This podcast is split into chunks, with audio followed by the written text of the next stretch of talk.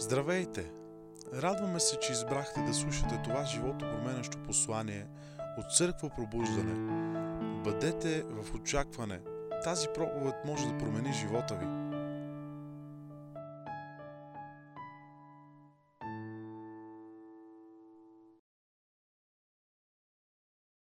Татко, благодарим ти толкова много, че умовете ни са отворени, сърцата ни са отворени. Ние се молим с молитвата, с която Давид се помоли.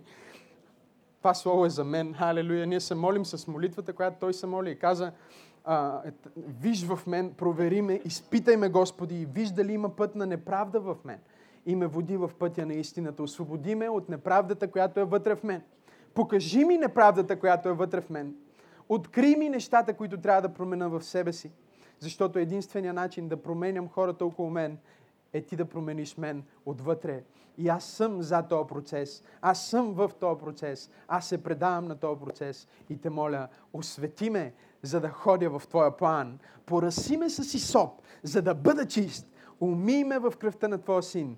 И нека да бъда всичко, което Ти имаш предвид. Нека, Господи, точно сега Солото да излезе и да премахне от мен всяка треска, да премахне от мен всичко, което по някакъв начин е влязло под кожата ми, което влияе на живота ми, което тормози взаимоотношенията ми и да мога да вляза в Твоя план. Ако се моли с тази молитва от цялото си сърце и от лично убеждение, може да кажеш едно амин заедно с мен. И да отвориш Библията си на Йоан 20 глава. И аз съм кръстил от днешната проповед. Кой от тях ти?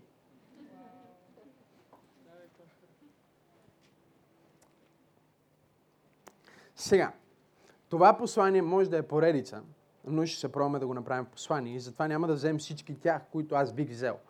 Кои са тези тях? Те са 12-те апостола. Погледни човек от теб му кажи кой от тях си ти.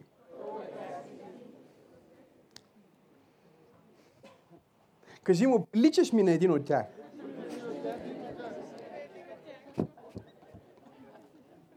Ама кой от тях си ти?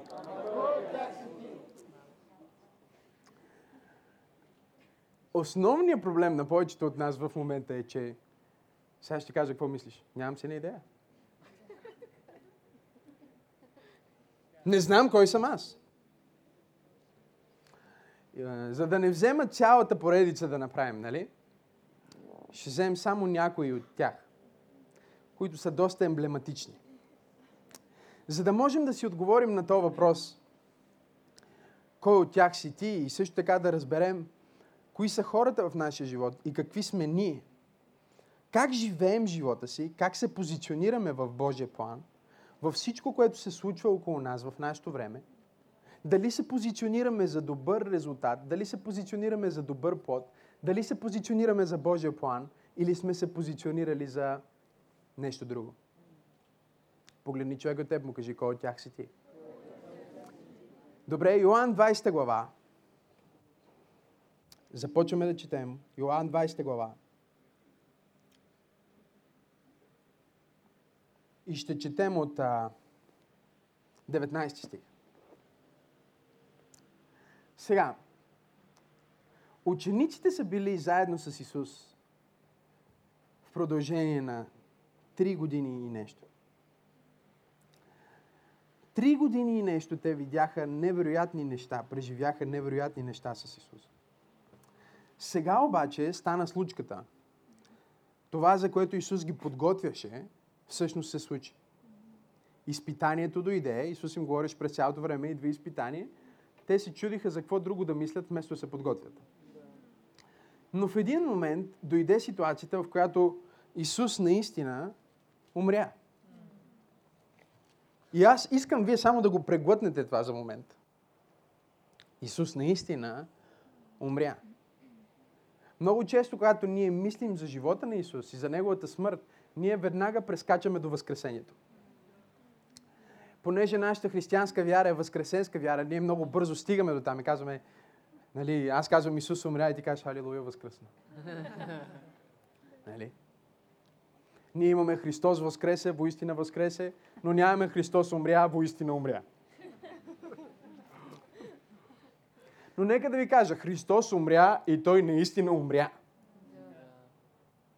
И в Неговата смърт Той остави тази група от последователи, които трябваше да бъдат лидери, в пълен шок. Въпреки, че те трябваше да бъдат подготвени, те се оказаха неподготвени. Колко от вас са били в ситуация в живота си, когато, абе, би, би трябвало да сте готови за това, обаче въпреки това, просто не може да понесете това, което се случва, нали? Уж знаете, че той човек ще почине, защото вече е на възраст, в която ще се пресели и а, всички го очакват, обаче въпреки това цялото семейство влиза в тъга след смъртта на този човек, защото сякаш не сме готови за някои неща в живота. Сякаш не сме готови да преживеем определени неща. И те бяха в този момент и бяха следвали Исус дълго време и сега Исус умря и те се чудят какво да правят, разбягали са се. Той ме казал какво да правят, когато стане това. Но не всички слушат внимателно. Погледни човек от му кажи, слушай внимателно. За да разберем кой от тях си ти. За да разберем кой от тях си ти. Погледни го хубаво в очите и му кажи да не се окаже, че си някой, който не искаш да си.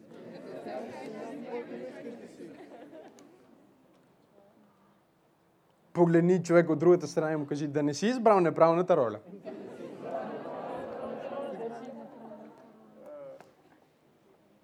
И понеже не мога да взема 12-те, ще се опитам да ви говоря само за трима от тях. Ако е окей. Ще се опитам да ви говоря само за трима от тях, за да видим на кого приличаме и да разберем на къде сме тръгнали в живота си и също времено да разберем какви са хората, които са около нас. Окей? Okay? Говорим това послание двустранно, както си казахме. Първо го вземам за мен, после го вземам за хм, значи ти си този човек. Погледни човек, те му кажи, аха. Значи ти си този човек. Знам, че си в наведение. Погледни Библията, окей. Okay. Йоан 20, 19.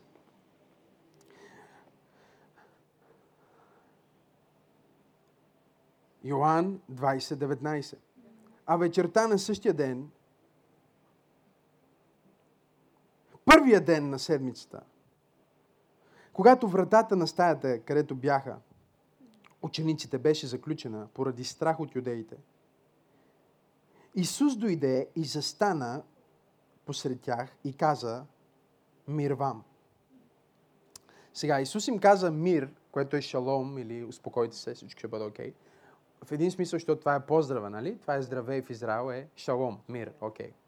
Но същевременно той би каза мир, защото всички бяха много оплашени.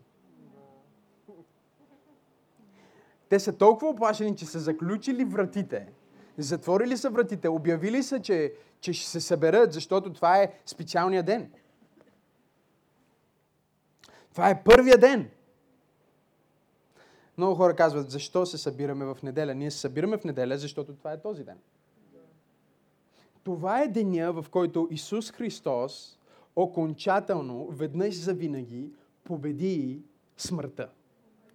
Това е деня, в който Исус Христос възтържествува над смъртта и над греха и над гроба и по този начин той ги изведе, Библията казва, на победоносно шествие и се подигра на дявола, за да може да взема обратно ключовете на, живо, ключовете на смъртта, ключовете на ада, да даде обратно властта в ръцете на Адам, в ръцете на човека, за да може той отново да има възстановено взаимоотношение с Бог. И деня, в който това беше постигнато и довършено, е неделя и затова християните се събираме в Окей. Okay. За те от вас, които се чудят. Някой казва, о, може би трябва в събота или в... Не. Ние може да се събираме всеки ден, но има само един ден, в който исторически Исус Христос възкръсна. И този ден не е събота, не е сряда, не е четвъртък, а е неделя. Погледни човек от тебе му кажи, това е вълнуващо, че на същия ден, а, не знам дали има хора, преди 2000 години, на същия този ден, горе-долу около този час, имаше събрание подобно на това. И Исус се яви между тях. О, това е вълнуващо според мен. Според мен е вълнуващо, че на деня, в който те се събират заедно, за да почитат неделята, възкръснали, възкръснали Исус, им се явява. Окей. Исус им се явява и казва мир вам, 20 стих. И като рече това, показа им ръцете и ребрата си. И зарадваха се учениците, като видяха Господа. И Исус пак им рече, мир вам. Окей, зарадваха се, но още не се бяха успокоили. И затова още веднъж. Както Отец изпрати мен, така и аз изпращам вас. И като рече това, духна върху тях и им каза, приемете Святия Дух. На когото простите греховете, простени им са, на когото задържите, задържани са. Сега, нека да ви обясня колко е огромно значението на този момент и на тези няколко пасажа. В продължение на всичките години, в които те следваха Исус, нито един от тях не беше преживял това, което ние днес наричаме новорождение. Новорождението е когато ти изповядаш с устата си, от вяра в сърцето ти, че Исус Христос е Божий син. И ако не си го правил до сега, тая вечер може да е твоята вечер и накрая ще дам шанс и ще бъде супер. Но, изповядваш Исус Христос от вяра в сърце, с твоята уста и когато изповядаш Христос, че твой, Той е твой Господ, ти получаваш този подарък на вечен живот и нещо свръхестествено се случва вътре в теб. Всъщност, Бог те регенерира. Той те създава отново. Халелуя. Той те прави нов човек. И затова в Божието Слово, в а, Коринтияни се казва, че който е в Христа, той вече е ново творение, старото премина и всичко стана ново. Сега, въпреки че учениците бяха с Исус толкова дълго време, нито един от тях още не беше нов. Не знам дали има хора тук. И за това ние не сме и толкова а, осъдителни към тях. Сега, като влезем в техните истории и преразгледаме характера на някой от тях, не ги съдиме толкова много, защото Святия Дух не живееше в тях. Деня на новорождението на апостолите и последователите Христови е точно този ден, точно този миг, за който ние четем. В момента, в който Исус им каза, приемете Святия Дух. Това беше деня, в който те се новородиха. Те вярваха в Исус преди това, но нямаха право и не можеха да се новородят, защото Исус не беше умрял и не беше възкръснал. А за да има ново рождение, трябва да има смъртта на Христос и възкресението на Христос от мъртвите. Тук ли сте? И поради Неговото възкресение, те вече имаха легално право да бъдат новородени и в момента на новорождението, това, което ни казва римляни, е, че има вяра, която се освобождава, мярка на вяра, която се освобождава от Бог в сърцето на човека, който актив, а, приема Божията спасителна благодат. Тук ли сте? Да. В момента, в който човека откликне на Божията спасителна благодат, има вяра, която се освобождава от Бог в сърцето на този човек. И тази вяра оттам нататък му помага да започне да живее като нов човек, като новороден човек. Тук ли сте? Кой от тях си ти? Първият човек, за който искаме да видим дали, сме, дали, си, дали ти си той. Хм. Е популярен. Той си има прякор. Той се нарича Тома Неверни. Погледни човек и му кажи, ти ли си?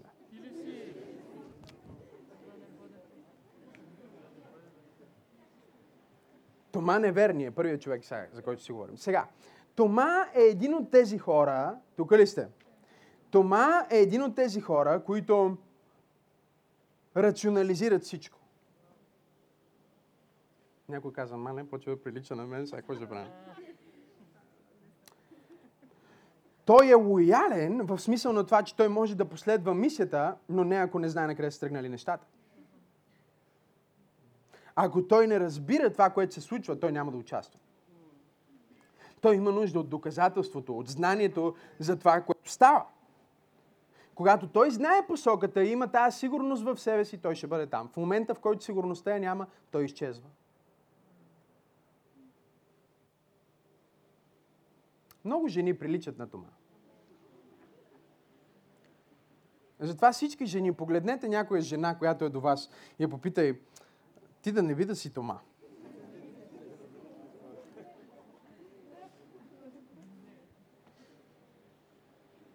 В Йоан 6 глава ние виждаме, че огромна част от учениците на Исус си тръгват. Тук ли сте? Огромна част от учениците на Исус си тръгват от Него. 12 остават, Исус ги поглежда и казва, сега и вие ли си ходите? Разбирате ли? Това е все едно посетителите си тръгват и остават само посветените хора в църквата и те са 12 човека. Някой каза, нали, че само големите църкви са от Бог, обаче това значи, че Исус има проблем, защото той имаше само 12 а, члена. А, ако трябва да бъдем много да максимизираме, стигна до 120. Което значи, че църква пробуждане е по-голяма от оригиналната църква на Исус.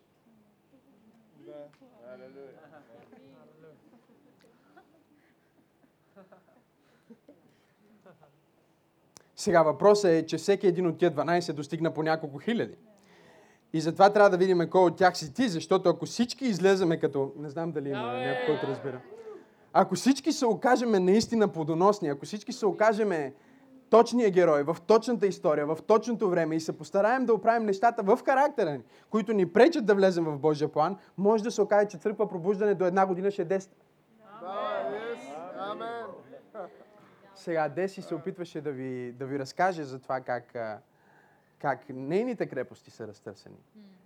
И това е много добър момент, защото вашите крепости трябва да бъдат разтърсени тази вечер. Тя разказва за това как ги събрах в тази стая и им казвам, сега ще отидем там, извадих една голяма карта как след това ще отидем тук, след това ще отидем и тук ще направим служба и там ще направим изцеление и тук ще кръстиме хора и после ще отидем в Македония, после ще отидем там и аз си спомням тия няколко човека в тази стая, които стоят и ме гледат.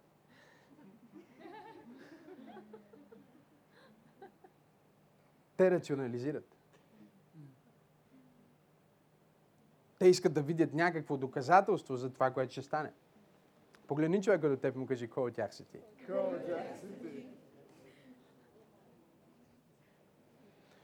И ако има сигурност, ако има и други хора там, те са спокойни. Нали ги знаят тия хора, които им кажеш, искаш ли да излезем и те казват, кой друг ще бъде там и ти кажеш, ми само аз и ти. А, не.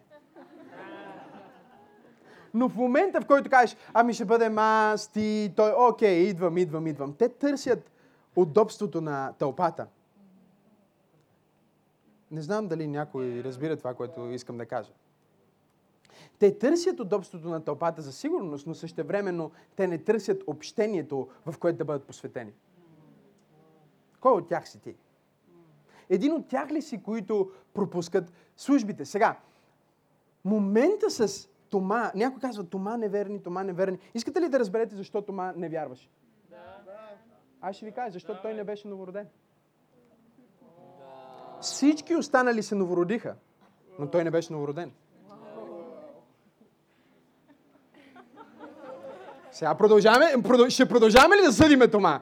Вие новородените неверници. Тома не беше новороден. Той не беше... Окей, продължаваме ли да четем? Окей. Сега, имайте предвид, защото някои вярващи четат Библията и казват, окей, свърши главата, значи свърши историята. Не, не. Имайте в предвид, че главите и стиховете са сложени много по-късно за грамотни хора като нас, да може да намерим по-бързо това, което търсим.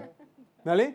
Оригинално това е написано като едно цяло нещо. Разбирате ли? Така че посланието от това, което Йоан пише, не спира тук, защото ти имаш ново подзаглавие. Или имаш нов стих. Той продължава. И как продължава? 24 стих. А Тома, един от 12 наречен близнак, не беше с тях, когато дойде Исус. Сега, Библията не ни казва защо и по каква причина, но той изпусна служба. А, не знам дали има хора в тази църква. Погледни човек от те му кажи, ти да не си един от тях. Кажи, кой от тях си ти? Тома беше един от тези, които, когато чувстват, че трябва да бъдат отиват и когато не им скимва, много може да пропуснат. Обаче, забележете, че когато си част от общество, което се предвижва с скоростта на светлината, с скоростта на светлината, светлината е Словото. Не знам дали има хора, които разбират. Няма да отивам сега в битие, за да ви обяснявам, че всъщност Словото, което излезне, излезе с скоростта на светлината и то е светлината, която огря света, защото нямаше слънце.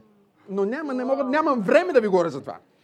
Но когато си част от нещо, което се движи с скоростта на светлината, всяка секунда, която ти прекараш извън, ти пропускаш огромно нещо. тук идва ситуацията с християни тип Тома, които евреи ни казва, станало им е навик да пропускат нашето велико събрание. Станало им е навик да им се отвори някаква работа. Или, вижте, Библията не ни казва дали майката на Тома почина. Библията не ни казва дали му излезна много важна сделка. Библията не ни казва каква, каква ситуация имаше Тома. Всичко, което ние знаем е, че от 2000 години насам той вече не е Тома близнак, а е Тома неверни, защото впусна една служба.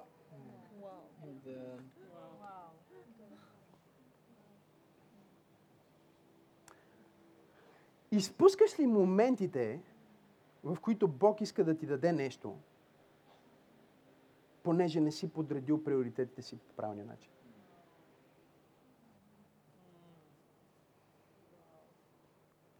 Като лидер, понякога се изумявам от това как хората могат да бъдат на всичко, но не и на най-важните моменти за техния живот. Ние мислим като хора, че е важно за нас. Вижте, искам да ви кажа и това. Защото колко от вас искат децата ви да бъдат тома неверни? Окей? Okay? Обаче всеки път, когато вие не ги водите в църква, в неделя, вие инвестирате в тяхното бъдеще да бъдат тома неверни. Значи вие, колко от вас са родители? Просто за да знам, че О, мога да проповядам за това, да. А, значи вие вземате вашите парички, за да заведете вашите деца на уроци по пяно за да се чувстват комфортно с останалите снопчета, които също ходят на уроци. Нараних егото на някой май. О, аз те първа започвам. Нали? Някой друг праща детето си на уроци по пеене, за да може нали, да покаже, че в нашите домове, в нашия дом има таланти. Когато идва време за училище, вие ги водите и зареждате им. Купувате най-хубавата раница с а, специални... А покемон няма да говорим за него, защото в нашата църква няма покемон. Ако има покемон, вие още не сте се посветил в църква пробуждане. Ако сте посветени, има покемон, не ви въжи посвещението.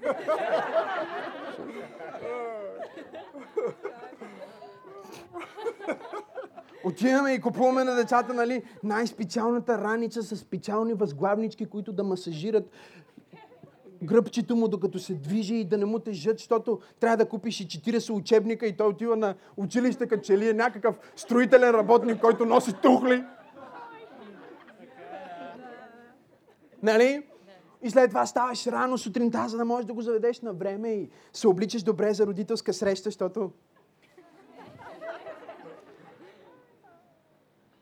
търсиш най-доброто училище и след това го пращаш на уроци в предмета, в който не се движи добре. И когато дойде неделя, по него кажеш, о, много сме уморени, да си останем вкъщи. И ти инвестираш в детето ти това неверни. Инвестираш в себе си това неверни. Погледни човек от тебе му кажи, кой от тях си ти. Тома е този, който рационализира. Той е умен, той е бистър, той е а, прекрасен човек. Но пропуска тези малки моменти в живота, които изведнъж се оказват изключително важни. Представете ли си, той беше три години в, в присъствието на Исус и точно в момента, в който той трябваше да се новороди, той не беше там.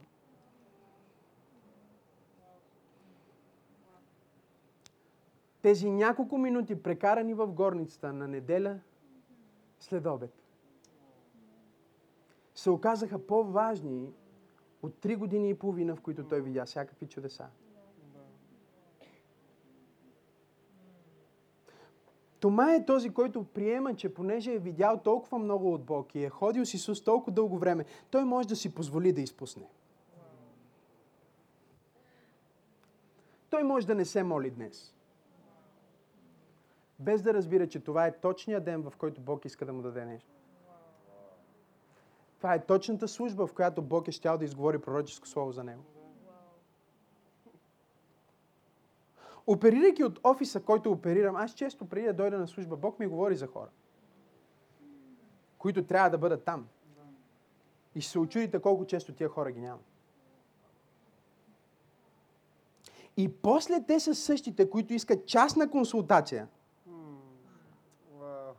за проблема, който ние сме разрешили в неделя. Тома каза, докато аз лично, не знам дали има хора, които има в тази църква или може би. Той каза, докато аз лично нямам лична консултация с Исус. Аз няма да повярвам. Исус вече беше дал на тялото това, от което се нуждаеха за следващото ниво, но Тома не беше там. Кой от тях си ти? Какво изпускаш от това, което Бог иска да ти даде? Но успяваш ли да приоритизираш тези 3 часа в неделя, тези 2 часа за домашна група или за, за група през седмицата? Как подреждаш твоите приоритети? Няма никакво значение. Библията не оправдава Тома. И Исус така и не му даде частна консултация. Той просто се яви отново на учениците и така стана, че Тома беше там. Забележете, че той не отиде да му се яви някъде специално, лично на него, за да му каже, ето искам да ти докажа. Погледни човек от теб и му кажи, кой от тях си ти. И между другото, тази проповед е за всеки един от вас. О, чувствам, че някой е обиден. М. Да, увеличи това помазание Боже. А, тази проповед е за всеки един от вас, който вярва, че може да си е църква вкъщи. Исус няма да ти се яви лично вкъщи. И ако ти се яви, това ще е нещо само за да ти каже, ей, мързал, иди на църква.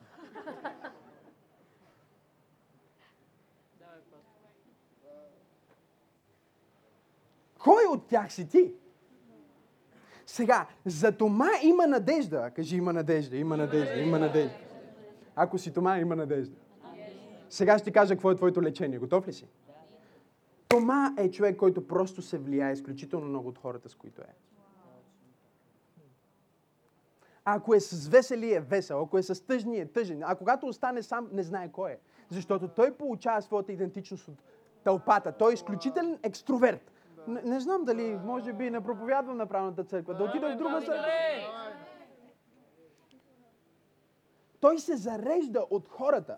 И проблема му е, че той по някаква причина решава да не се зареди от правилните хора.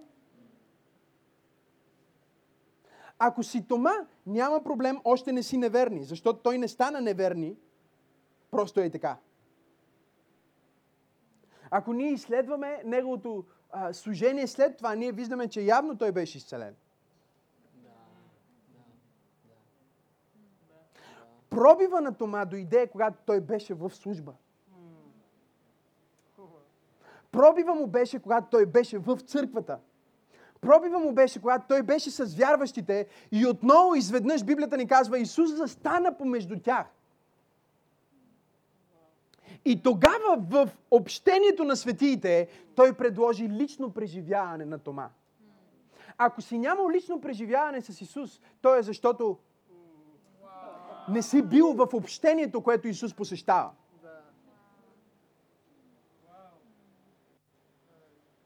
Някой казва, аз съм толкова гладен за Бог, искам да преживея Бог.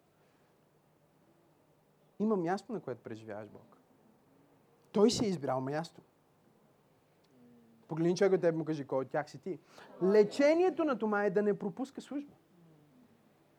Ако аз знам, ако ти знаеш, че ти си Тома, не изпускай служба. Ако аз знам, че аз съм човек тип Тома, аз ще бъда на всяка група, ще бъда в неделя, ще бъда в сряда, ще си намеря оправдание да отида на репетицията в четвъртък. Просто за да бъда в атмосфера, в която Господ може да ме докосне. В атмосфера, в която може да дойде момент на пробив за моя живот, в който аз да позная моята идентичност. Тома познаваше Исус като негов учител. Той не познаваше Исус като негов господар. Той имаше съмнение по отношението на неговото божество. И затова, когато Исус му се яви и той застана пред него, тогава той каза тая изповед, която го промени тотално, която трябва да се превърне в твоята изповед. И това е изповедта Господ мой, Бог мой. До сега, може би, Исус е бил нещо между другото в живота ти, нали? Някоя иконка на стената или а, такава дете се клати с Богородица в, а, в колата или, а, или може би някоя такава ВИК служба. Какво значи ВИК? Свещениците, православните си имат, ги наричат ВИК християни. Те са само по Велик ден и Коледа. И затова се наричат ВИК. Те са там само на Великден и Коледа.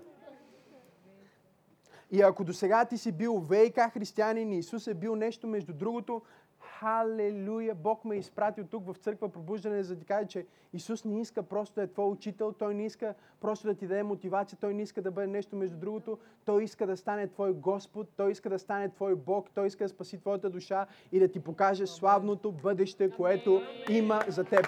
Но това ще стане, когато ти кажеш, Господ мой, Бог мой, какво съм изпуснал? Какво съм изпуснал? Аз се чудя, ако ти си Тома, какво си изпуснал? Бог ми каза, че днес ще има жена в службата, която има проблем с зъбите. Дори последните няколко дни си имала болка. И в тази служба той ще изцели. Ако искаш, може да ми помахаш и няма да, да правиме голямо нещо от това нещо. Или може да дойдеш отпред. Ти ли си? Да. Дясната страна? Коя страна е? Лявата? Дясната страна. Ти си дясната. Значи ти си човека. Може да дойдеш на края на службата и ще получиш молитвано. Ето, и понякога той човек не идва. И стои вкъщи и си бие инжекции, и си пие аналгина, а Бог иска да го изцели. А той е тук. Аз знаете ли какво откровение получих преди време? Че ако ме боли глава, по-добре да ме боли глава в църква. Ако ме боли кръст, по-добре да ме боли кръст.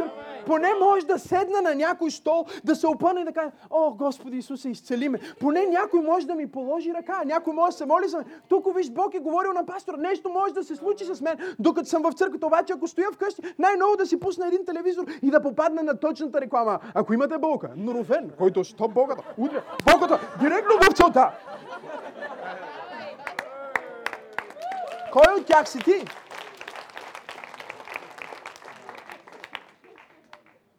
Трябва да вземеш решение, че ако по някаква причина и в живота има моменти, в които отиваш на почивка и хей, църква пробуждане смазва всички рекорди, които аз съм виждал на църковна статистика в България. За това, че църквите в неделя са празни лятото. Църква пробуждане е пълна дори и лятото. И това значи, че няма много тома в църквата. Има хора на вяра в тази църква.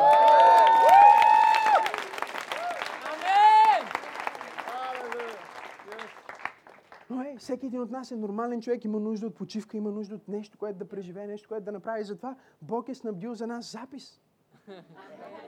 Бог е снабдил за нас интернет. Халелуя! Бог е снабдил за нас айфони и айпади. И шуан шун, аха шун. С който и китаец си решил да тръгнеш. И това Бог го е снабдил. Чрез нашите братя. И можеш да си влезеш в твоя... Това е, най... това е най-великата мисия на твоя телефон. Може да си влезеш... Пастор е много практичен днес. Жена ми казва, че най-практичните ми проповеди са и най-любимите. Така че... Отиваш подкаст. Бам, пробуждане. Седем решения. Я да видим сега. Седем решения, очаквай чудеса. Седем решения да изградиш на обичайни взаимоотношения.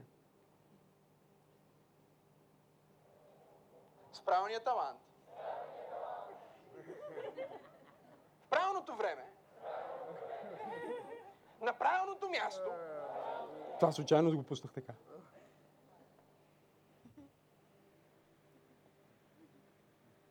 Не пропускай това, с което Бог е нахранил тази църква.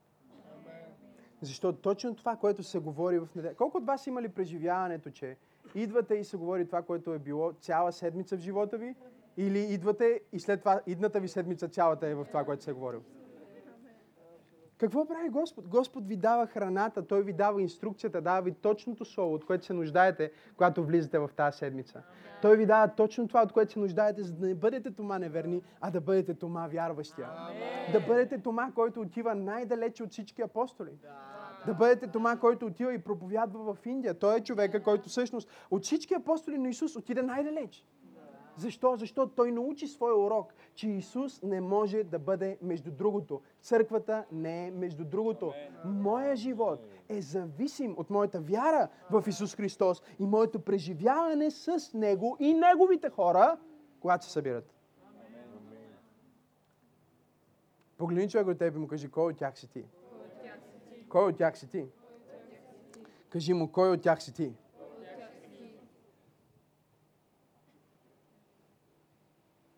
Някой си свали подкаста след тази служба. Сега искам да ви говоря за един друг също. Готови ли сте? За да разберем, защото някои от вас не са Тома, но може би сте някой друг. У, това ще бъде интересно. Иоанн 12 глава.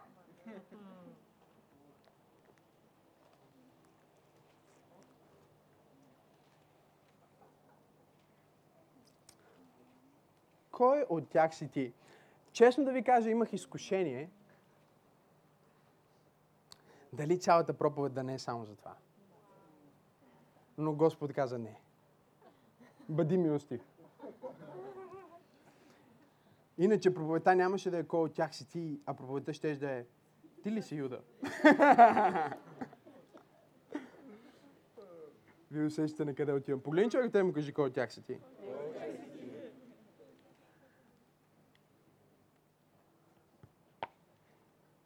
Минимум 10% от всяка църква е Юда. Тук ли сте? От 12 човека, които Исус имаше, един беше Юда. Това значи, че на 120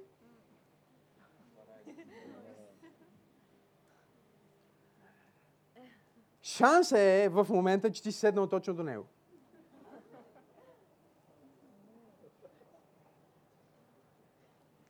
Стана тихо в тази презвитарианска църква. Погледни човек те му кажи, нали не си ти?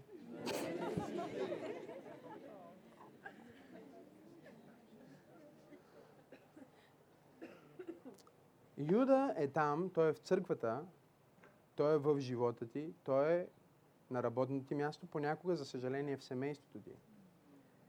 И ако ти не се научиш как да разпознаеш Юда, ще минеш през неща. Въпросът обаче е не само да се научиш да разпознаеш Юда, въпросът е да се постараеш да не се окажеш Юда.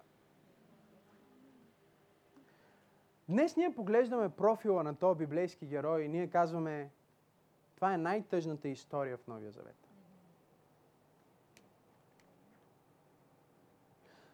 Всеки християнин има някакви различни представи за Юда. Някои от вас го виждат почти като дявол.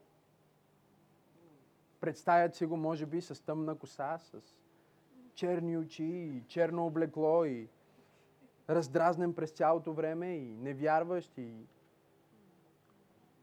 Но аз искам да ви кажа, че Юда не е такъв.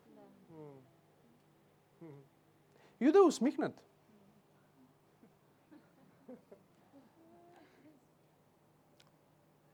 Той е харизматичен. Той е един от тези 12 човека, които Исус изпрати и им даде власт да изцеляват. Вие чели сте вашата Библия? Исус викна 12 и каза, давам ви власт. И той изпрати по двама 12 и Юда беше един от тези, които отиде и всъщност изцели болни. Да. Юда беше един от тези, които всъщност присъства, когато Исус възкреси Лазар.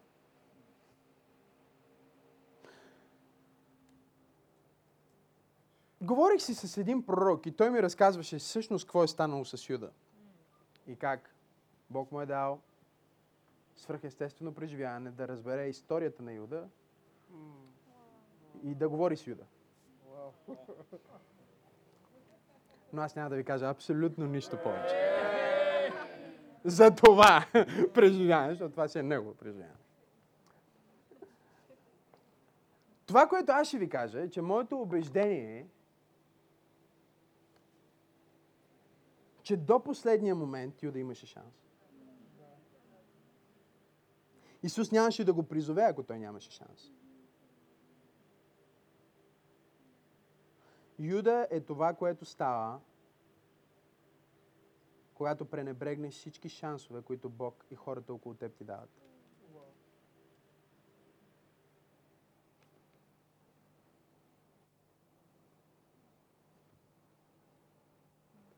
Пропускаш ли шансовете, в които Бог те изобличава? Някой каза, ей, тежко слово тази неделя. Какво му стана на този човек? Пропускаш ли шансовете, които Бог ти дава да се покаеш? Криеш ли грехът си? Знаете ли, много хора си мислят, че понеже са се затворили в стая и няма никой там, той не ги е видял.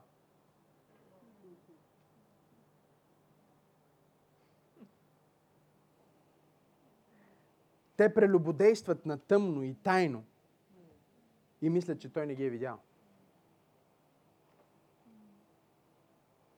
Те правят нещо, когато са в сенките, когато никой не ги вижда и мислят, че той не ги е видял. Но Бог не е човек. И не само, че Бог знае това, което става в живота ти, компромиса, който правиш и нещата, през които минаваш, и начина по който разрушаваш живота си в момента, но някои пророци също знаят. И това, че те не са дошли да ти кажат това, което правиш и че знаят, че го правиш, не значи, че не знаят. Това, че не ти го показват, не значи, че не знаят. Това, че не ти го казват, не значи, че не знаят. Просто значи, че ти се намираш в период, в който Бог просто чака ти сам да се покаеш. Бог чака ти сам да дойдеш при Него и да изповядаш греховете си и да потърсиш помощ. Библията ни казва, че Юда не беше случайен човек. Юда беше финансовия директор на служението на Исус.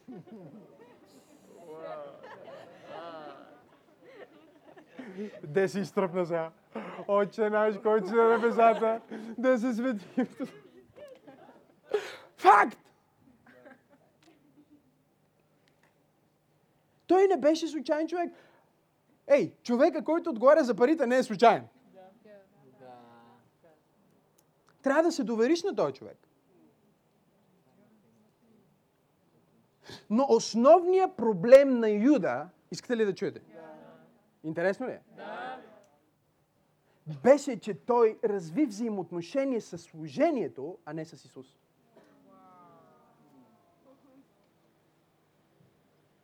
Той разви взаимоотношение с служението, с задачата, с работата, с мисията, а не с Исус.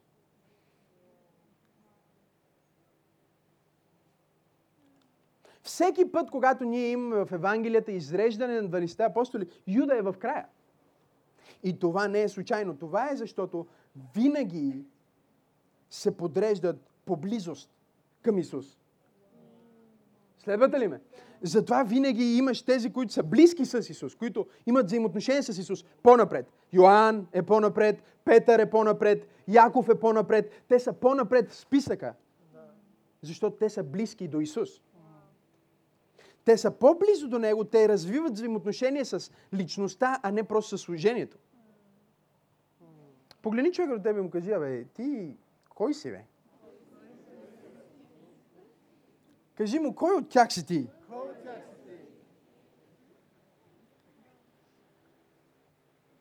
Той разви взаимоотношение с служението, а не с Господ Исус Христос. Искате ли да ви кажа кой е Юда във вашия живот? С две изречения. Ще прочита стиха и след това ще ви кажа кой е Юда. Готови ли сте? Това ще промени вашия живот, за да не се... Защото някои от вас ще се оженят за Юда, ако не чуете това. Някой ви казва, вече служени.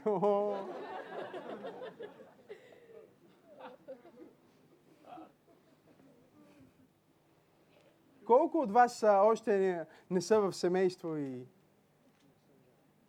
тая вечер ще ви спаса живота? Да не се окаже, че ще кажете да, в добро и в зло, в радост и в болест, Юда Искариотски ще бъда с теб. Уу, изтръпнах само като го казах. Но знаеш ли, много хора правят този избор. И в един смисъл ние можем да дадем благодат на Юда, когато го разпознаем, но е важно да знаем кой е той. Защото Исус никога не преследва близо с него също. Той знаеше какво става с него, даде му шанс, но не преследваше близост. И затова искам да науча как ти да се позиционираш.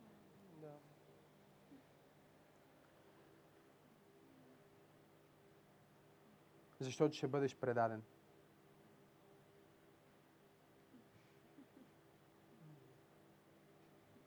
И той няма да е някой случайен, защото случайен човек не може да предаде. То не е предателство, ако не го познаеш. Може да е всичко друго, но не е болезнен. Болезнено е, когато той е един от 12-те, когато той е полагал ръце на болните, когато той е бил изпратен от Исус, когато той е бил представен като финансовия директор, когато той е имал отговорност. Библията казва, той имаше дял в това апостолско служение.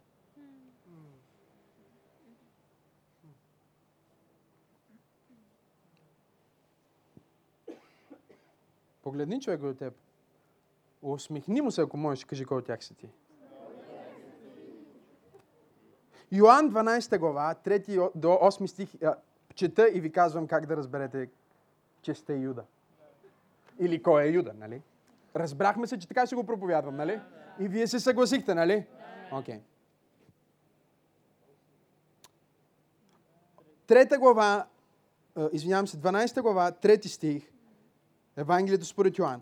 Тогава Мария взе една литра чисто драгоценно миро от нарт и помаза нозете на Исус и с косата си избърса нозете му и къщата си изпълни с благоуханно миро. Сега, за да ви избие, да разберете за какво става въпрос, тя взе парфюм, който струва около 50 000 евро, ако го конвертираме в днешни пари. Тук ли сте? И взе тези 50 000 евро и ги сипа в краката на Исус. Okay? Тя дори не му сложи на главата или тук за душите. Тя просто направи нещо екстравагантно, нещо необичайно, нещо странно.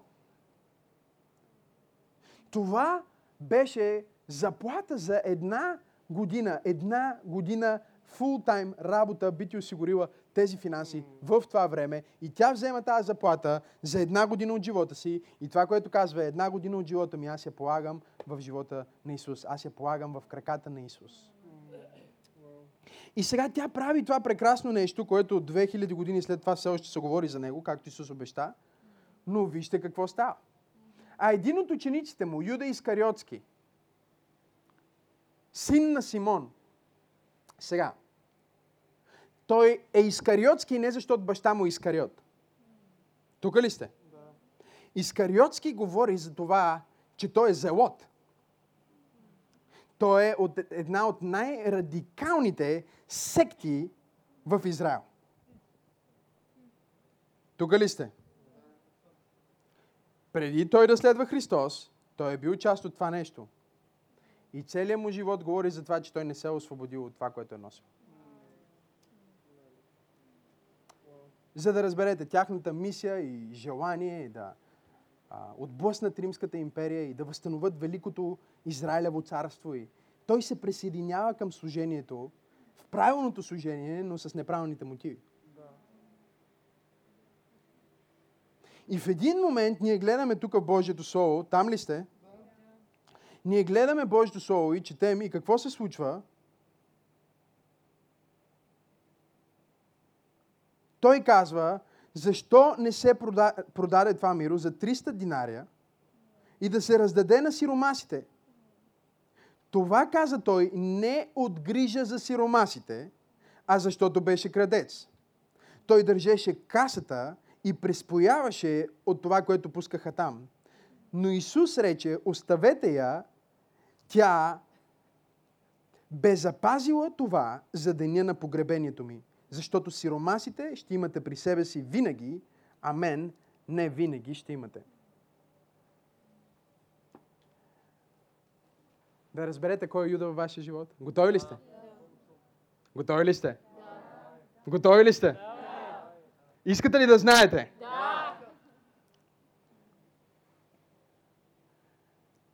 Юда е човека,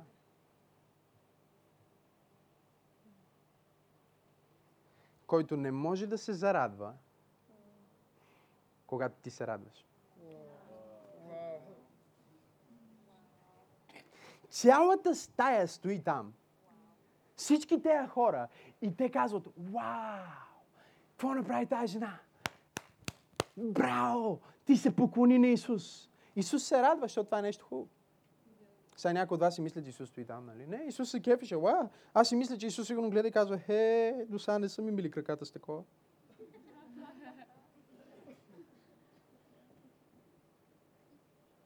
Това е друга проповед за това колко нормален беше Исус. 33 години той успя да изглежда толкова нормален мъж, че дори хората не разбраха, че е Бог.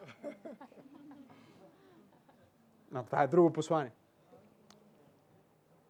Сега, Юда не си тръгна, когато всички си тръгнаха. Исус каза, няма ли и вие да си тръгнете?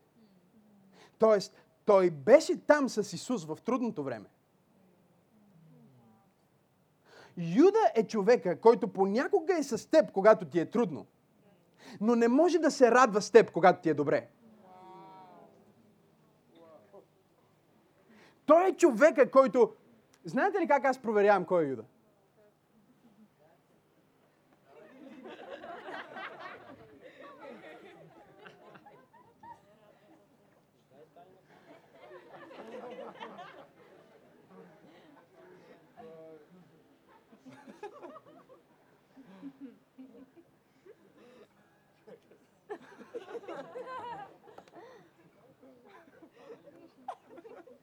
Иво, Иво ме гледа много сериозно, може би той е Юда. Която моята радост не може да бъде прихваната от теб. И аз се смея и съм весел, а ти стоиш и ми.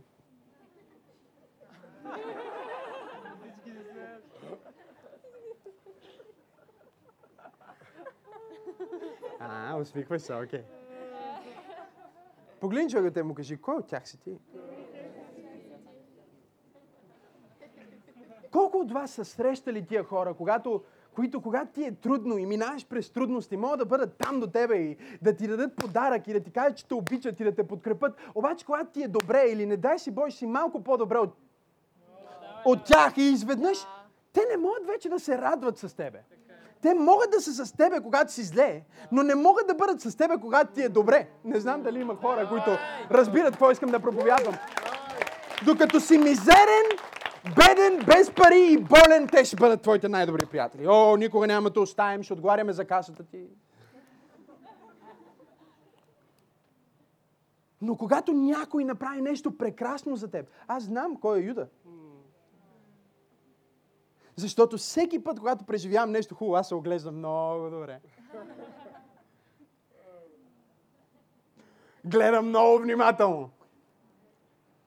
И аз знам кой е той. Докато Йоан... Малко прибързах.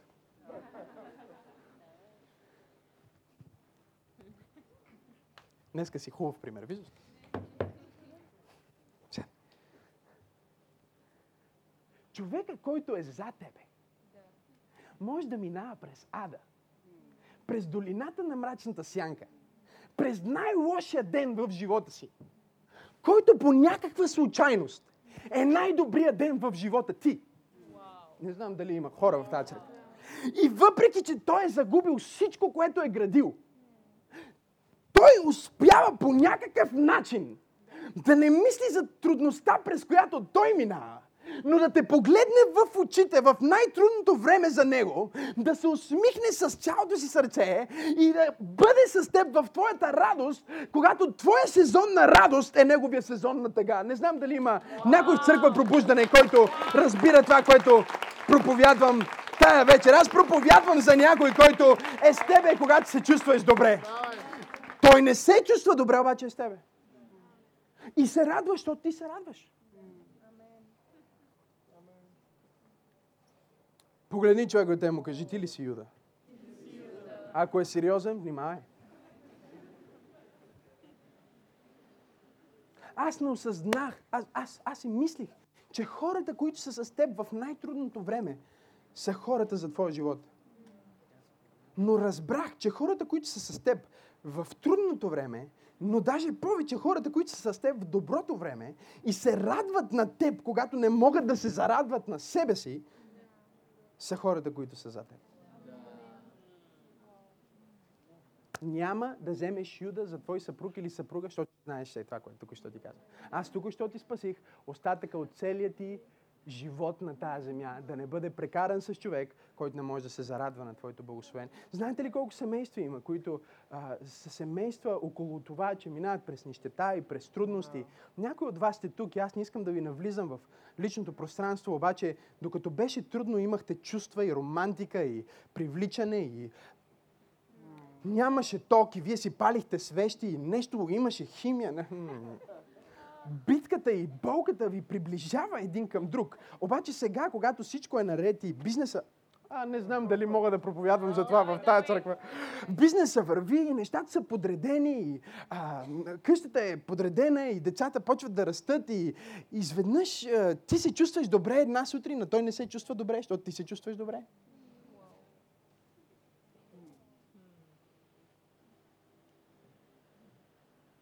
Той те пита, що си радостно? Що си толкова усмихната? Всичко наред ли е? А ако ти си много щастлив и някой те пита дали всичко е наред, вече знаеш. Юда стои в стаята и той казва, как можем да направим това? Юда мисли за служението, а не за Исус. Той казва, какво можеше да направим за служението, с това време, с тия ресурси? Юда е привлекателен за хора, които искат да се реализират в служебен план. Защото той звучи рационално. Той звучи религиозно правилно. Юда казва, защо да почетем този Божий човек? Нека да дадем на бедните.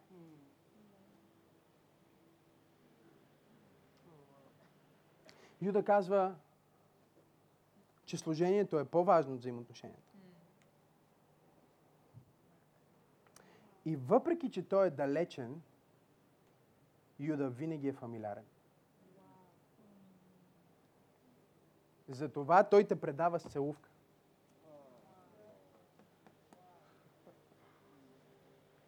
Може би аз мисля, че само на мен ми служи това слово. Но дори да го проповядвам само на себе си, толкова вече почва да ми харесва.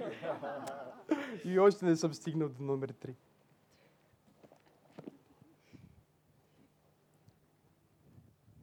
Целувката на Юда. Готови ли сте?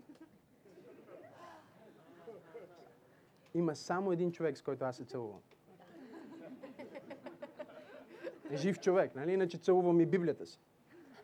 Но жив човек, с който аз се целувам, има само един. И от време на време, когато имам някакъв а, такъв е, емоционален порив, а, нали, мога да целуна и майка ми по челото, но това е рядко.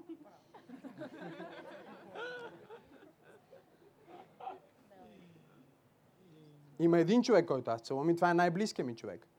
Тук идва най-далечният ученик, който иска да изрази фамилиарност. Целувката на Юда. И това е проповед. Той идва към Исус, за да го предаде. Защото го е продал за 30 сребърника. 30 сребърника са около 300 лева. 300 лева. Айфонът ти е по-скъп от Исус, според Юда. Това е което става, когато ти нямаш оценяване за личността, имаш оценяване за организацията. Целият му менталитет е това, кога ще дойде царството, ние да направим царството. Това е ума на зелота. В ума му той може да насили царството да дойде. Много, мислят, много хора мислят, че той предаде Исус, за да го насили да покаже дали наистина е Бог. Защото Юда никога не вярва в теб. Той е близо до теб, но никога не вярва в теб. Той не вярва, че ти си това, което казваш, че си, не вярва, че ще успееш това, което кажеш, че ще успееш, не вярва, че можеш да запишеш това, не вярва, че ще го изкараш до край, не вярва, че ще имаш добро семейство, не вярва, че можеш да пробиеш. Той иска да те вкара в неговия план, в неговата схема, в неговата цел. И целувката на Юда идва след като той е предал Исус. И то, забележете, религиозната система не го потърси, той потърси тях. Четете си Библите. Един ден той отида при тях и им предложи да им предаде Исус. Каза, какво ще ми дадете? Според мен, първосвещениците и религиозната система си мислиха, че той се шегува и затова му предложих тия, тая сума. Просто за да му кажат, бей го тук. А той се нави. И затова Библията казва, те се зарадваха прекалено много. Защото те търсиха повод да атакуват Исус, но те не можеха да го атакуват и да го унищожат. Защото не бяха достатъчно близо. Дявола знае, че не може да използва хора, които са далеч от теб. Аз може би проповядвам малко. Дявола знае, че не може да използва някой случайен човек. И затова той намира човека, който е достатъчно близо и същевременно достатъчно далеч.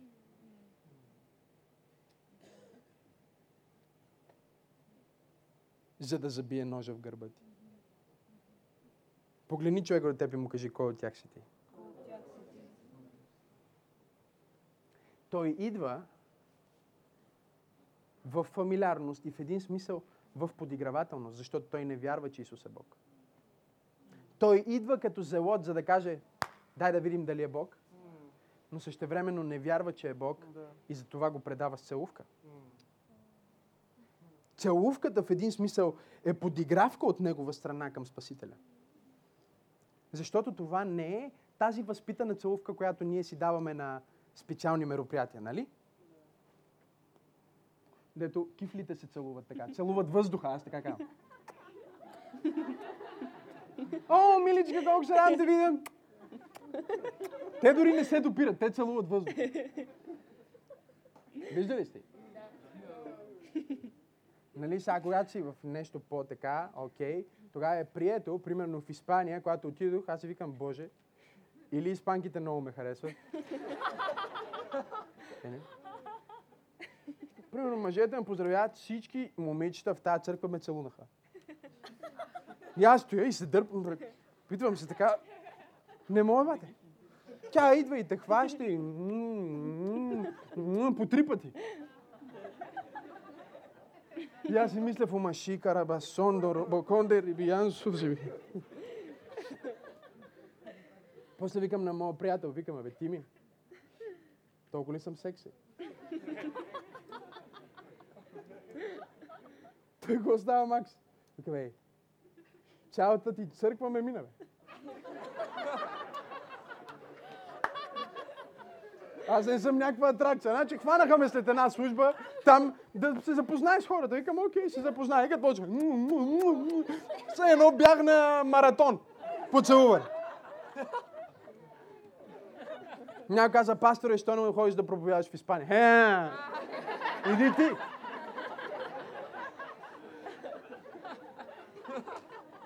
И тогава не бях семейен даже.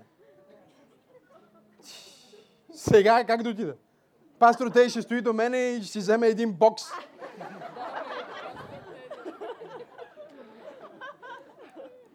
Мадамата идва и в името на Исус.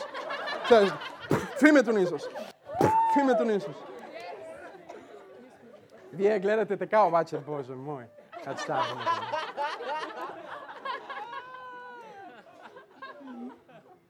Целувката е нещо интимно, но той не прави тази целувка. Ако изследваме думата за целувка, която се използва от евангелистите, това не е тази братска, чиста, нормална целувка. Това е страстна целувка. Това е подигравателна целувка. Той отива, за да го предаде, да изпита дали е Бог. Вярва, че не е Бог и му дава и такава целувка.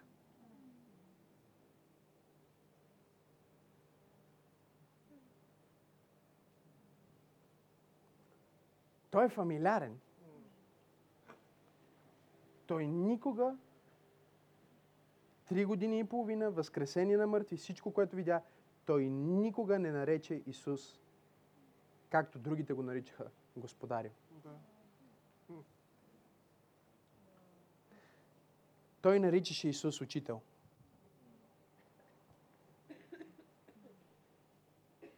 Внимавай с хората, които не могат да разпознаят твоя потенциал. Хората, на които им е неудобно да кажат цялото ти име. Хората, на които им е неудобно да те почитат.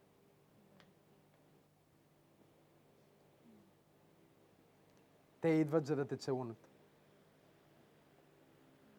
Пак стана тихо в тази презвитарианска църква. Погледни човек до теб и му кажи, кой от тях си ти? Тях си ти? Сега, Юда, точно както Тома, също отсъства. Но той отсъства често от службите. Защо? Защото той има служение. Той има служение, той има важна задача и затова той използва служението като оправдание да не бъде там. Това беше такъв навик на Юда, че в момента, в който той излезна, за да предаде Исус, никой не разбра, че той е предателя. Защото всички си мислиха, че отново той отива, за да свърши някакво служение. Погледни човек от теб и му кажи, кой от тях си ти? Те отново мислиха, че той, видиш ли, а, прави нещо служебно, той прави нещо за Бог. Библията казва, помислиха, че той отива, за да даде нещо на сиромасите. Кое е по-важното за теб? Взаимоотношение?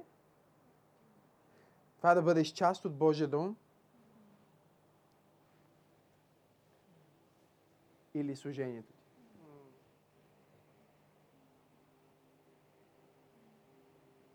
Те дори не разбраха. Защо? Защото той го правеше през цялото време.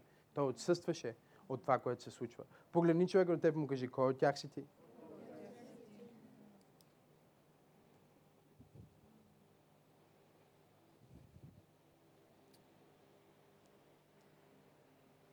Всеки един от нас е бил предаван.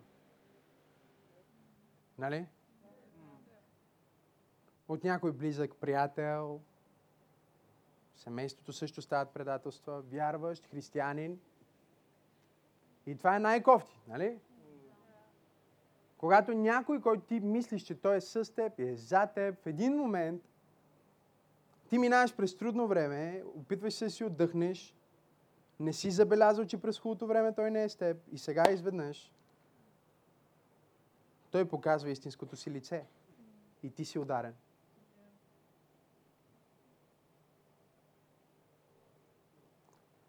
Но аз искам също тая вечер да говоря на някой, който е бил ударен. Да кажа нещо на някой, който също е бил предаден. И това е, че името на Юда дефинира неговата цел в твоя живот.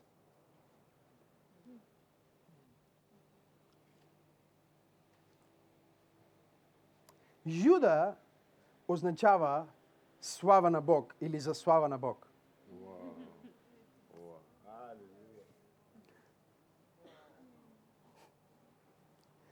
Всеки път, когато някой те предаде, не знам дали съм в точната църква, дали някой ме следва, а, ще има слава за Бог от това нещо. Той си мисли, че идва за да те унищожи, обаче ще има слава за Бог от това нещо. Той идва за да те целуне и да те унижи, но ще има слава за Бог от това нещо, защото името на твоя Юда означава слава на Бог.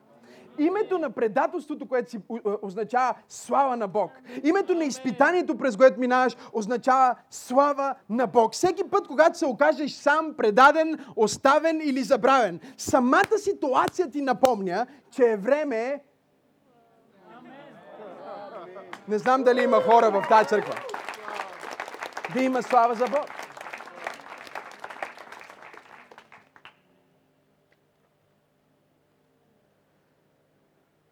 Юда ще произведе славата на Бог в живота ти и Юда ще бъде основен инструмент за изпълнението на пророчеството върху твоя живот.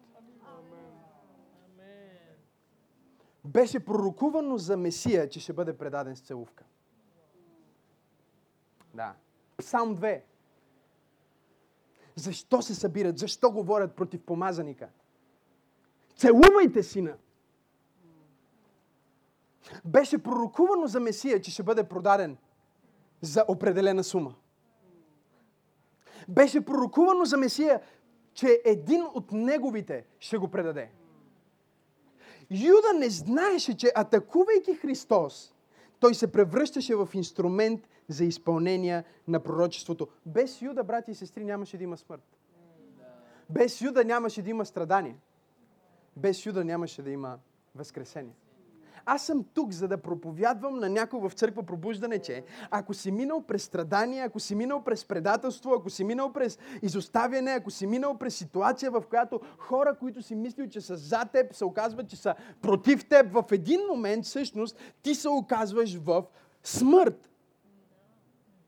И аз искам да ти кажа, че много често това е Божията ръка, която допуска смърт да дойде в живота ти, защото единственият начин да има възкресение е да минеш през път.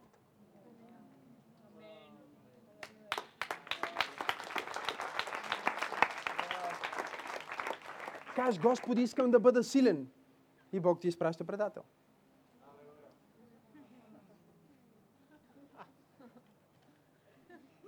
Кажеш, Господи, искам да се науча на търпение. И Бог ти изпраща дразнител.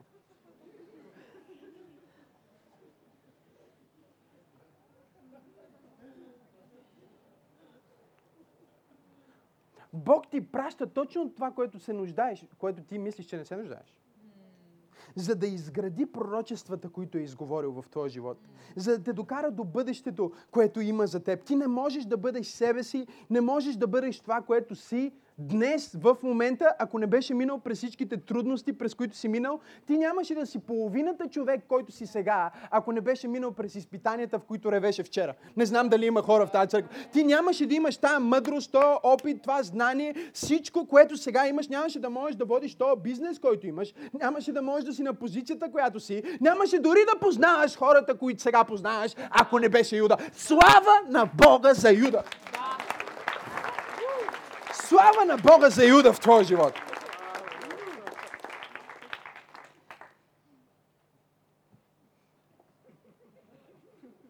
О, имаше съмнение, че Исус е Бог. Но след всичко, което Юда направи, нямаше как да останат тия съмнения. Той трябваше да умре и да възкръсне. Кой от тях си ти? Кажи на човека, кой от тях си ти? Кой от тях си ти? Кой от тях си ти? Сега, има един друг, с който свършвам, свършвам, свършвам, наистина свършвам. Научавате ли нещо? Да. Свършвам. Третия. Затова ви казах, че е поредица, обаче няма как. Третия. Понякога, той ми е най-любимия, аз ви го споменах, Йоан. Понякога ние мислим, че, че Йоан е перфектен, ама Йоан не е перфектен. Йоан, за който ние четем вече по-напред в страниците на Библията и който ние виждаме сега, не е Йоан, който Исус призова. Йоан, който Исус призова, се нарича син на гърма. Не знам дали има хора в тази църква. Тоест, той не може много добре да се контролира. Обикновено ние предхвърляме този портрет на Петър и казваме, че Петър е неконтролируем. И това е вярно, обаче Йоан също е неконтролируем. И Йоан може да е лош. Ние мислим, че той е син на любовта и апостол на любовта, обаче Йоан може да бъде много злобен за правилното нещо. Познавате ли тия хора, които за правилното нещо просто ще ви убият? Йоан е един от тях. Не го интересува какво ще стане с теб. Той просто ти казва, ти си грешник, отиваш в ада, покай се, бързо, идва жупел, идва огън, ще гориш яко. Това е вярно, обаче той го казва по този начин. Исус трябваше да работи върху Йоан. Йоан е човека, който каза, тези не искат да отидеш и да проповядваш, затова да викнем огън. Да. Говориме си за апостол на любовта, който казва на Исус Христос, виж сега, ако искаш, викаме огъня да ги избиеме всички. Така и така няма да слушат проповедта, ще горят това да им дадем един истински ад, още сега. Поне следващия град ще знае, че работим с огън.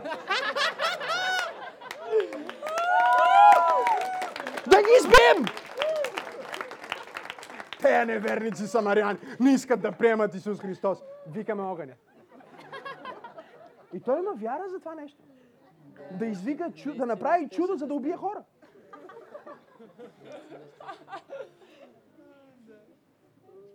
Кой от тях си ти? Аз си спомням, когато бях в този стадий в живота си. О, Боже мой! На покаяние или на заколение. Това е положението. Святост. Йоанн също мина през своя процес. Йоанн не знаеш как да обича хората, но той позволи на Исус да го обича. Аз ви дадох нещо тук що. Понякога ти се опитваш да обичаш хората, без да си позволил на Исус да те обича. А Йоанн дори не споменава своето име в своята книга. Единственият начин, по който той се назовава ученика, който Исус обичаше. Той не каза ученика, който обича Исус. Аз си мисля, че твърде често ние говорим за това, колко ние обичаме Исус и колко ние, какво ще направим за Исус и нали, как ние ще го хвалим Исус и нали, колко ние... Аз си мисля, че в църква трябва да говорим малко повече за това, което Исус е направил за нас. И колко много Исус обича нас. И колко много Исус е направил за нас. Дори в песните ни. Моля ви, нека да има малко повече песни, които са обикнаме, ти ме обичаш, ти направи нещо за мен, ти победи смъртта, ти ме обичаш. Ние не можем да дадем на света това, което не сме получили от Христос. Йоанн е апостол на любовта, защото той възприе върху себе си, че той е обичаното дете на Бог. Че той е обичания ученик. И той повтаря за себе си. Пет пъти той казва, оби... ученика, който Исус го обичаше. Бе. Той не каза ученика, който обича Исус. Ученика, който беше обичан от Исус. Ученика, който обича Исус и ще го следва до край, се отрече три пъти. А ученика, който позволи на Исус да го обича, никога не се отрече. Погледни човека до теб и го попитай, кой от тях си ти? Йоанн също имаше желание да постига неща, да прави неща. Ако ние четем Божието Слово в Марк 10 глава, той отиде заедно с братчето си при Исус и вика, ви сега имаме едно нещо да поискаме от тебе. И много интересно как го направиха, защото не казаха, искаме еди какво си, я каза, ще искаме нещо от тебе и трябва да кажеш да. В смисъл, представете си, Йоанн и брат му, те са, нали, с Бог. И те отиват при Бог и му казват, сега ще искаме нещо от тебе и ще кажеш да. Каквото и да поискаме. Вече трябва да кажеш да. И какво ще поискаме? Един е от дясно, един е от ляво. С други думи, слуша, това, което всъщност Йоанн поиска е, са, Исуса, знаеме, че ще умираш и ще възкръсваш. Нали? Това го разбрахме. И след това ще отидеш на небето, ще имаш престол. До твоя престол, още от сега да направим една поръчка. Слагаш по още един. Може да са по-малки, не, не е нужно са колкото твоя престол, но до твоя престол от дясно и до твоя престол от ляво да има по още един престол. И да пише там, резервирано за Джони, а за Йоан. Резервирано за Джеймс, Яков. Нека да бъдат за нас. Ние знаем, че Исус, Исус каза на, на Петър, че, че е сатана, ама каза на Йоан, че не знае на кой дух е. Когато той поиска да свали огъня, Исус му каза, ти не знаеш на кой дух си, често ти казвам. Аз си мисля за Исус. Йоан беше сигурно най-младия ученик. Представете ли си? И този тинейджър си изправи и казва да ги изгорим.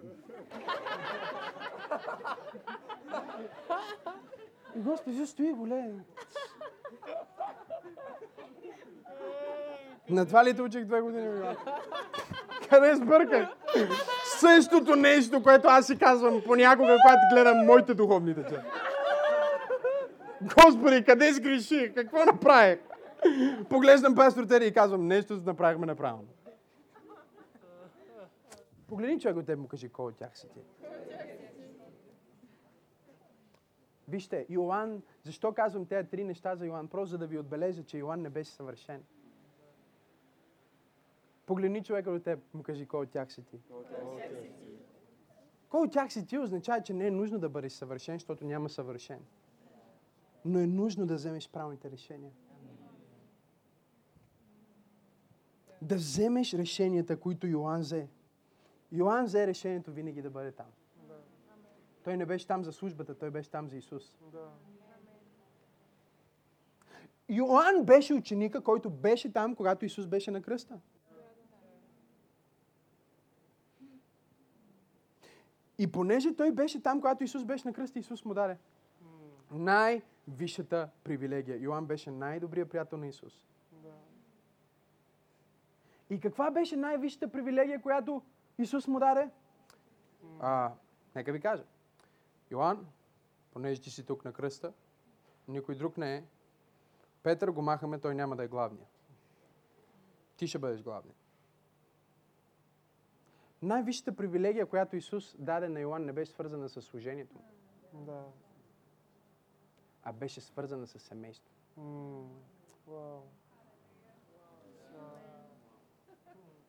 Аз имам нужда от хора в църква пробуждане, които ги е грижа за семейството. Не ги е грижа само за служение, за проповеди и хваления и продуктивност и всичко това. Това е важно. Но тях ги е грижа за семейството. Хора, които не са там на кръста да се жертват, за да кажат, а сега си жертвам, за да мога да получа. Йоан никога не знаеше какво е това. Йоан не беше там, за да получи. Йоан беше там, защото той обичаше Исус. И затова той беше човека, който получи тази отговорност. Номер две. Йоанн знаеше как да пази тайна. Йоанн беше се облегнал, Библията казва, на гърдите на Господ Исус Христос. Той се облегна на гърдите на Господ Исус Христос, след като Исус каза известните думи, един от вас ще ме предаде. Тогава Петър каза на Йоанн, можеш ли да питаш Исус за това кой е той? Тук ли сте? Сега, Петър знае, че той не може да пита, вече всичките му а, опити са изразходени, изстрелял си всичките патрони и по-добре да си трае, но Йоанн е човека и затова той казва на Йоанн, Йоанне, ти си най-близо до Исус, питай го кой е предателя. И Библията казва, че Йоанн се приближи, легна на гърдите му и го попита. Сега, когато лягаш на гърдите, мога ли да ви науча на това нещо, за да разберете цялата си система? Ела за малко. Когато лягаш на гърдите, всъщност това, което стана е, че Петър каза на Йоанн да попита Исус. Йоанн се приближи към Исус, сложи си ухото, легна на гърдите му. По този начин, това е което царете правят, окей?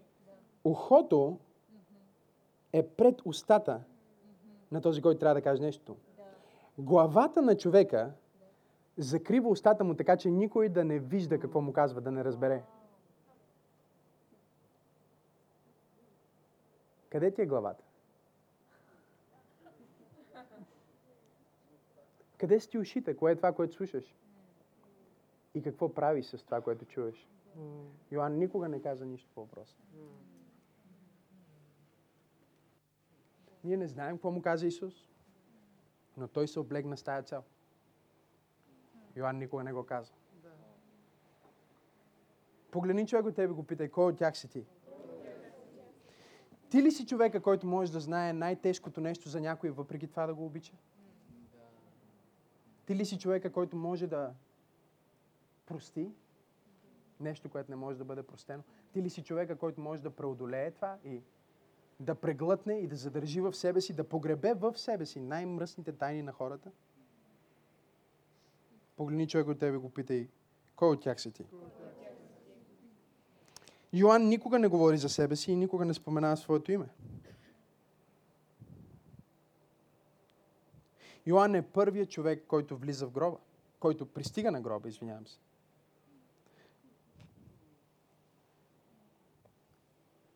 Исус е обичан от Йоанн, Йоанн е обичан от Исус.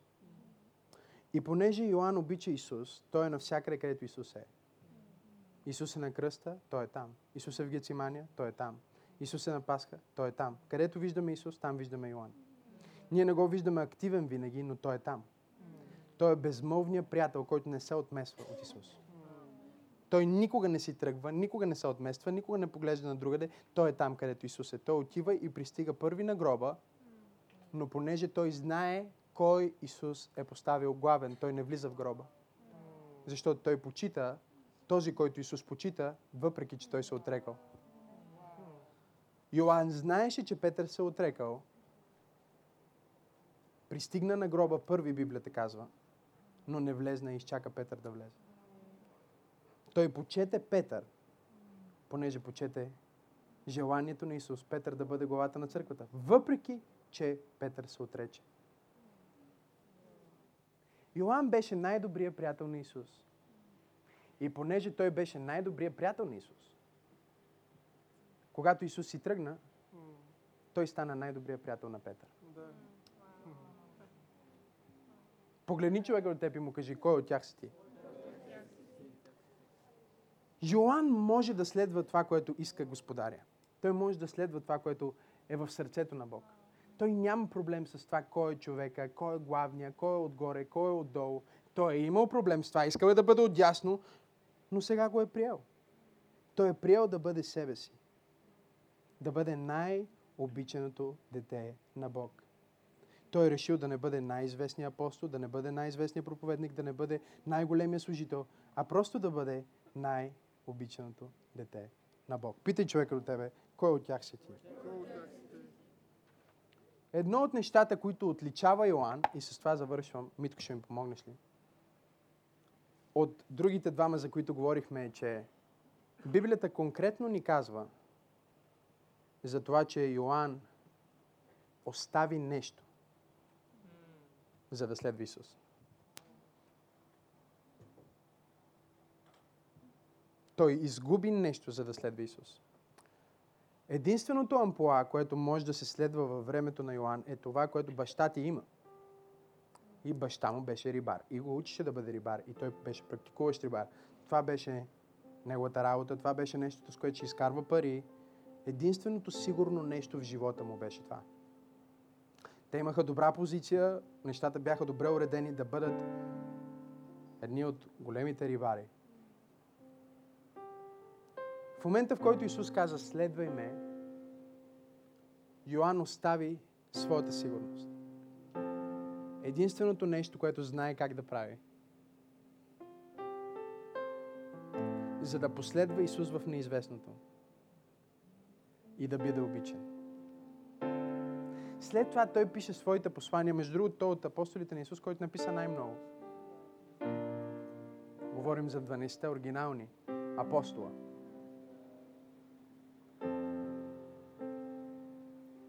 В своите послания, знаете ли как той пише към нас? Той казва, възлюбени, любезни. Той казва, обичани. Той казва, хора, вие сте обичани. Обичайте Бог, защото сте обичани. И той им казва, вие, които сте обичани, сега вече не сте в тъмнината, имате общение с нас. И ни обичате нас. Пък нашето общение е с Бог Отец. Нека затворим очите си и да наведем главите си.